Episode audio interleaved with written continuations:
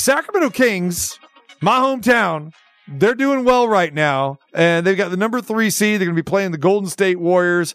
And uh, we're talking a lot about that series because to me, that is one of the most intriguing matchups that you have.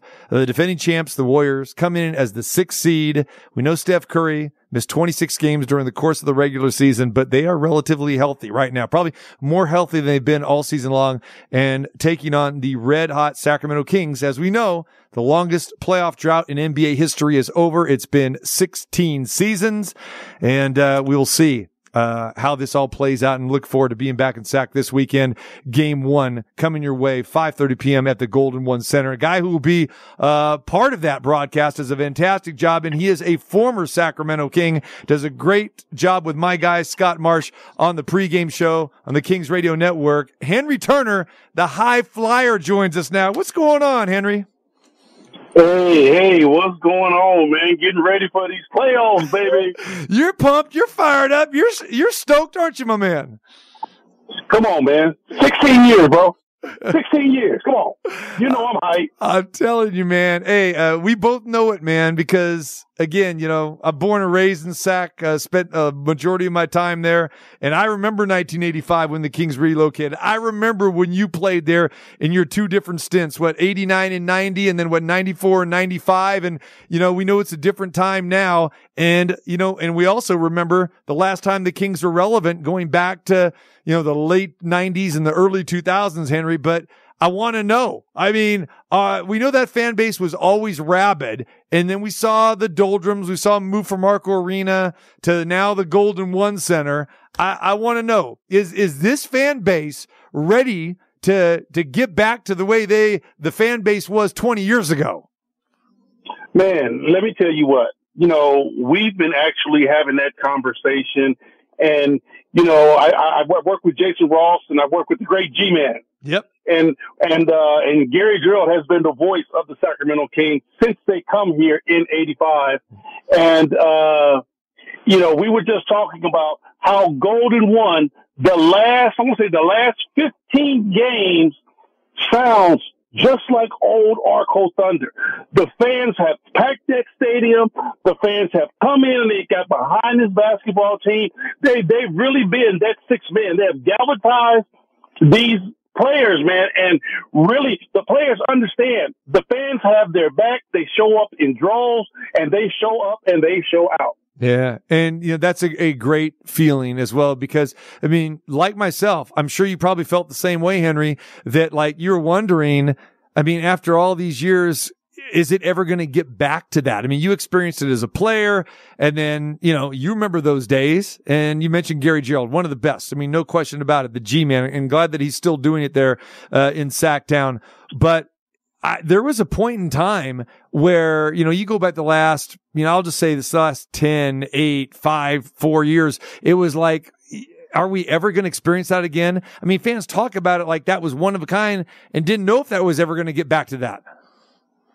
You know what? I I, uh, I actually used to say all the time, you know, on air that you know uh, Sacramento basketball, as the fans knew it, lived and died when Chris Webber came and left. Yep. Hmm. You know, that was the good days when he was here, and when he left, it definitely went down the uh, went went downhill. But this is a new era, man. This is a new Jack time. You know, we got different ownership. We got different GMs. We got different coach. We got different players.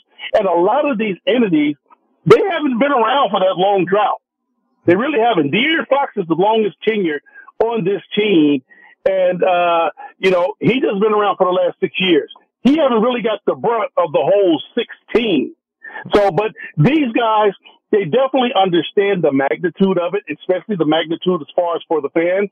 So they have definitely embraced the challenge and took on the challenge. But I tell you what, you know, right now we're talking about a different brand and a different style of basketball for the Kings. Mm-hmm. Henry Turner joined us, former Sacramento Kings, part of the Kings radio network there. Let's talk a little bit about that when you played, Henry? I mean, you're a former player. You remember what it was like playing in the old Arco Arena. Uh, talk about that. you know, just, you know, wearing that Kings jersey and playing in front of those, those screaming fans that just, even in the early, early days when the Kings weren't winning and then later had the success. I mean, you saw it all there. Yeah, well, well, first of all, you really have to understand my pedigree. I grew, I was born and raised in Oakland, California. Right. So being a being a Golden State Warrior to me was the epitome. You know, to to ever walk on that floor as a Warrior, that was my thing as a child.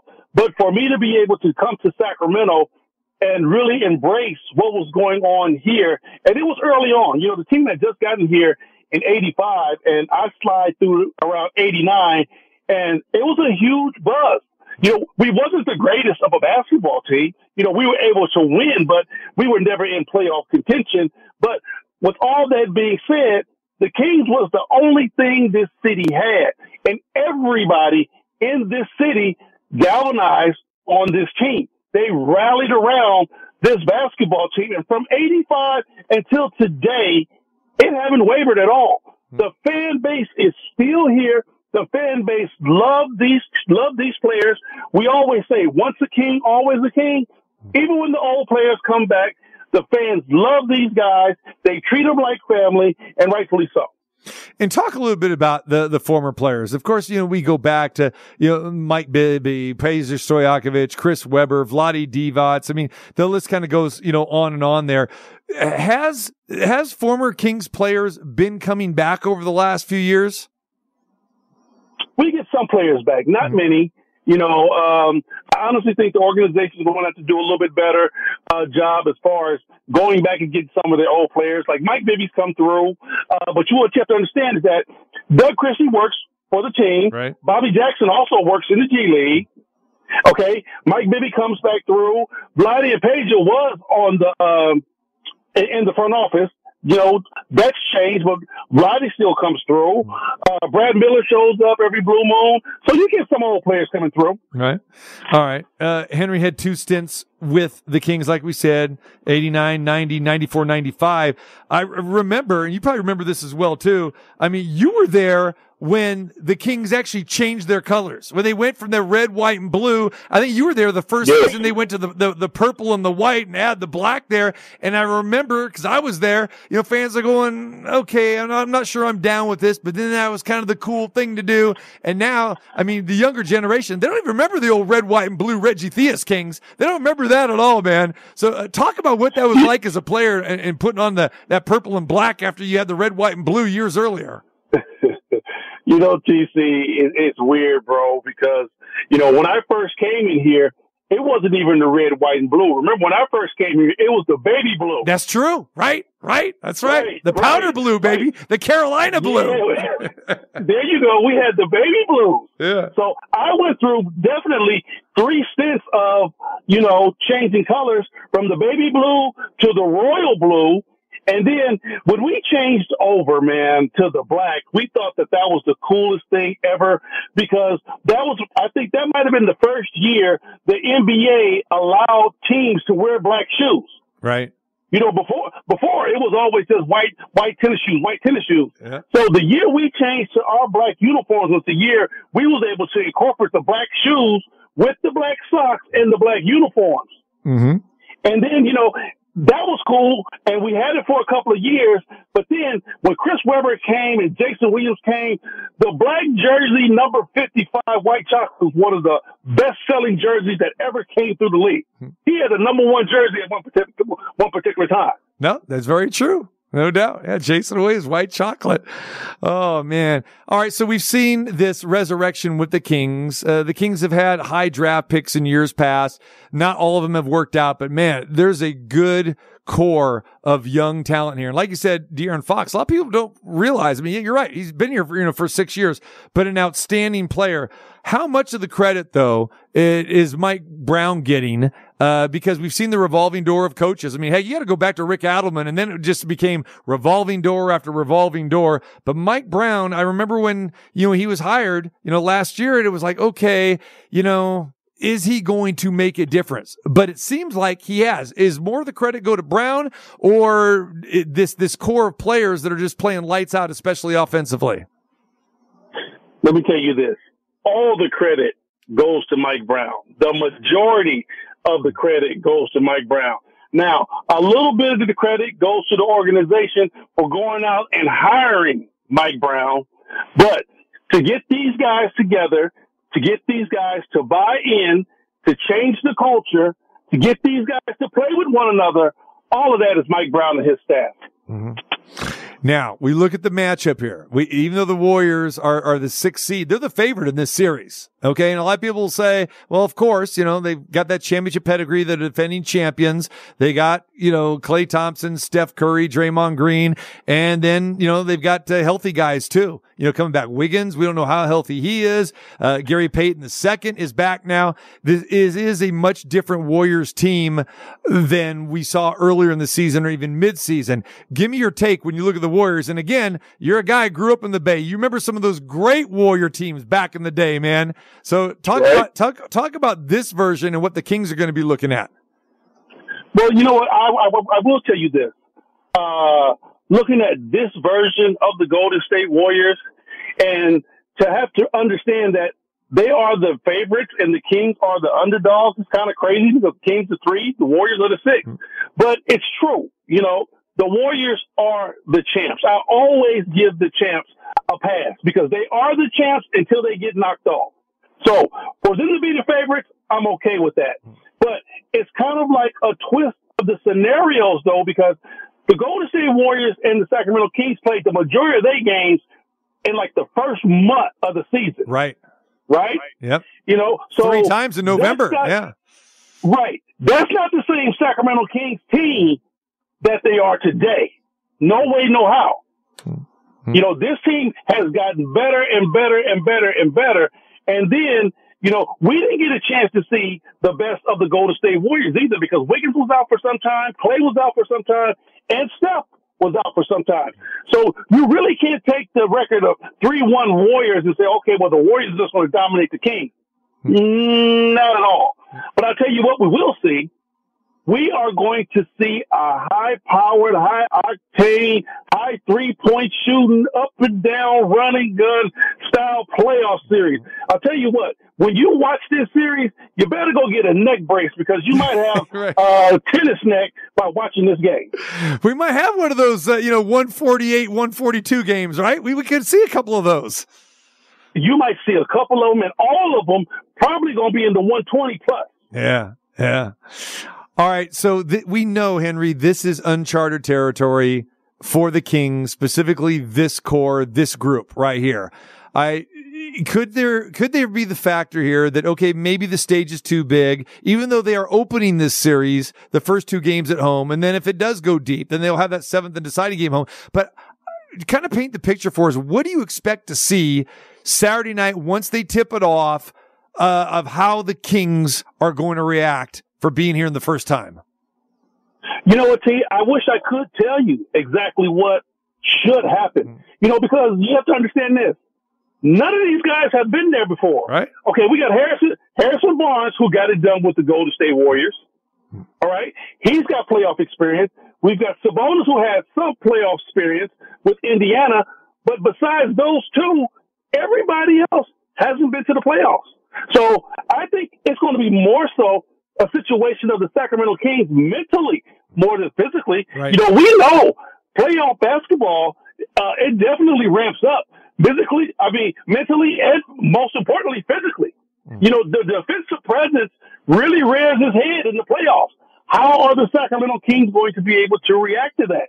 But I think that since they're playing a team that they know so well and a team that's right down the street, a team that Mike Brown knows very, very well, I think a lot of that part of the situation might kind of be equalized out, understanding the variables of how both of these teams are going to be able to play. Mm. Looking forward to it. No question about it. I'll start 5.30 Saturday night, uh, nationally televised ABC. Looking forward to being there myself. Henry Turner will be there, part of the Kings radio network and the former Sacramento King himself. All right, Henry, when you look at this playoff time, we know it's, it's totally different than the regular season. I want to know what your opinion is with the play-in tournament. You know, we've been through this a couple years now. I personally not a real big fan of it. I'm curious what your take is of of the play-in tournament, how it's formatted, and the results that we've seen the last few nights. What I like about the play-in is it's it's twofold for me. Number one, it pretty much stops teams from tanking. It will stop you from tanking. Number two, it gives you a second chance, and you know how big this is. If you have had a, a injury riddled season, let's say, aka uh, the Clippers, aka the Golden State Warriors, both of those teams are championship aspiration teams. But if you've been riddled with injury prone and injury problems the whole year, and you haven't had a chance to play up par, it gives you that last ditch effort to try to get everybody together at the end of the season and make that Herculean push. Mm-hmm. We saw the Lakers in a real ugly basketball game the other night defeat the Minnesota Timberwolves in, in overtime. You got a chance to see the Lakers up close and personal quite a few times, of course, being uh, a division opponent were with the Kings. What is your take on the Lakers as a number seven seed and what, what, how far can this team go? The team is going to go as far as LeBron James stays engaged. He is the key. As much as people blame it on Anthony Davis and some of the surrounding players, they're a piece of the puzzle. If LeBron James stays engaged, they have a chance. If Anthony Davis can stay healthy, they have a chance. But if LeBron James starts looking at a series saying, I'm not going to break my neck just to get to the next series to where we get blown out, then it's a problem then it's going to be a big time problem. They are going to go as far as LeBron James wants to take this team. We know that the West is, you got a myriad of teams that could win this thing. And you got the Denver Nuggets at the top. Uh, still not a lot of people talking about them. And then when you look at kind of the middle, I mean, see where the Kings are at number three. That shocks a lot of people, but deservedly so because what we talked about, how well they played. But then you got Phoenix and the Clippers right there in the middle of that four and five situation. Then we got the Warriors at number six. And then you got LeBron James, Anthony Davis at number seven here. It, it does seem like a stockpiled, uh, you know, Western Conference. And then you can make the case that maybe some of these teams have either overachieved or underachieved. Give us who you like in the West. It's, it's crazy how when you talk about the media, and who they push and who they want to put out in front. You just said it. The Denver Nuggets have played great basketball all year and nobody talks about Denver. Yep. The, the Memphis Grizzlies, outside of Ja Morant doing his thing, the, the, the media gives Memphis no respect. Sacramento Kings have had a hell of a season, historic. Still, at the end all be all, the top media gives this team no respect. All the media talks about is what Phoenix is going to do, what the Clippers are going to do, how the Golden State Warriors going to make this uh, heroic comeback, and can the Lakers pull it out from the cellar? What about these other teams that have shown and proven the whole year they deserve to be there? Now, I will say this all of those teams I just named, if you get everybody healthy on the Phoenix Suns and an engaged Kevin Durant, yeah, they might be the favorite to come out of the come out of the West. I will give them that. If you get Paul George miraculously comes back and you get Henry Kawhi Leonard and that deep Clipper team to play at a very high level, they're capable. We know what the Golden State Warriors have done. They have been the dynasty. They're capable. If LeBron and gets AD gets together, they galvanize, they get their guys together. I think they can make a long run.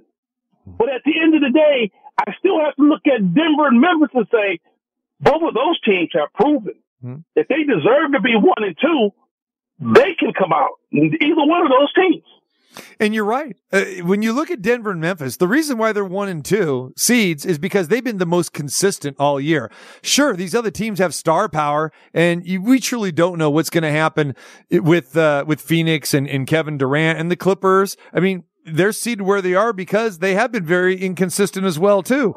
So, and again, the Kings, you're right. They, they, they don't get to, uh, the love that they should get. And all you have to do is just look at them, you know, offensively and, you know, the numbers, like you said, the record breaking numbers that they put up. They've been uh, astounding, but you're right. Everyone wants to focus on the Lakers. The Lakers are a seven seed for a reason. Okay. It's not like they've been totally banged up. Sure. We've had a lot of load management, a lot of rest with those guys, but that team is a mess, Henry. I see that Laker team as a bona fide mess and they're lucky to even be in the seventh spot. But I'm with you, man. I like Denver. I like Memphis. I like Sacramento.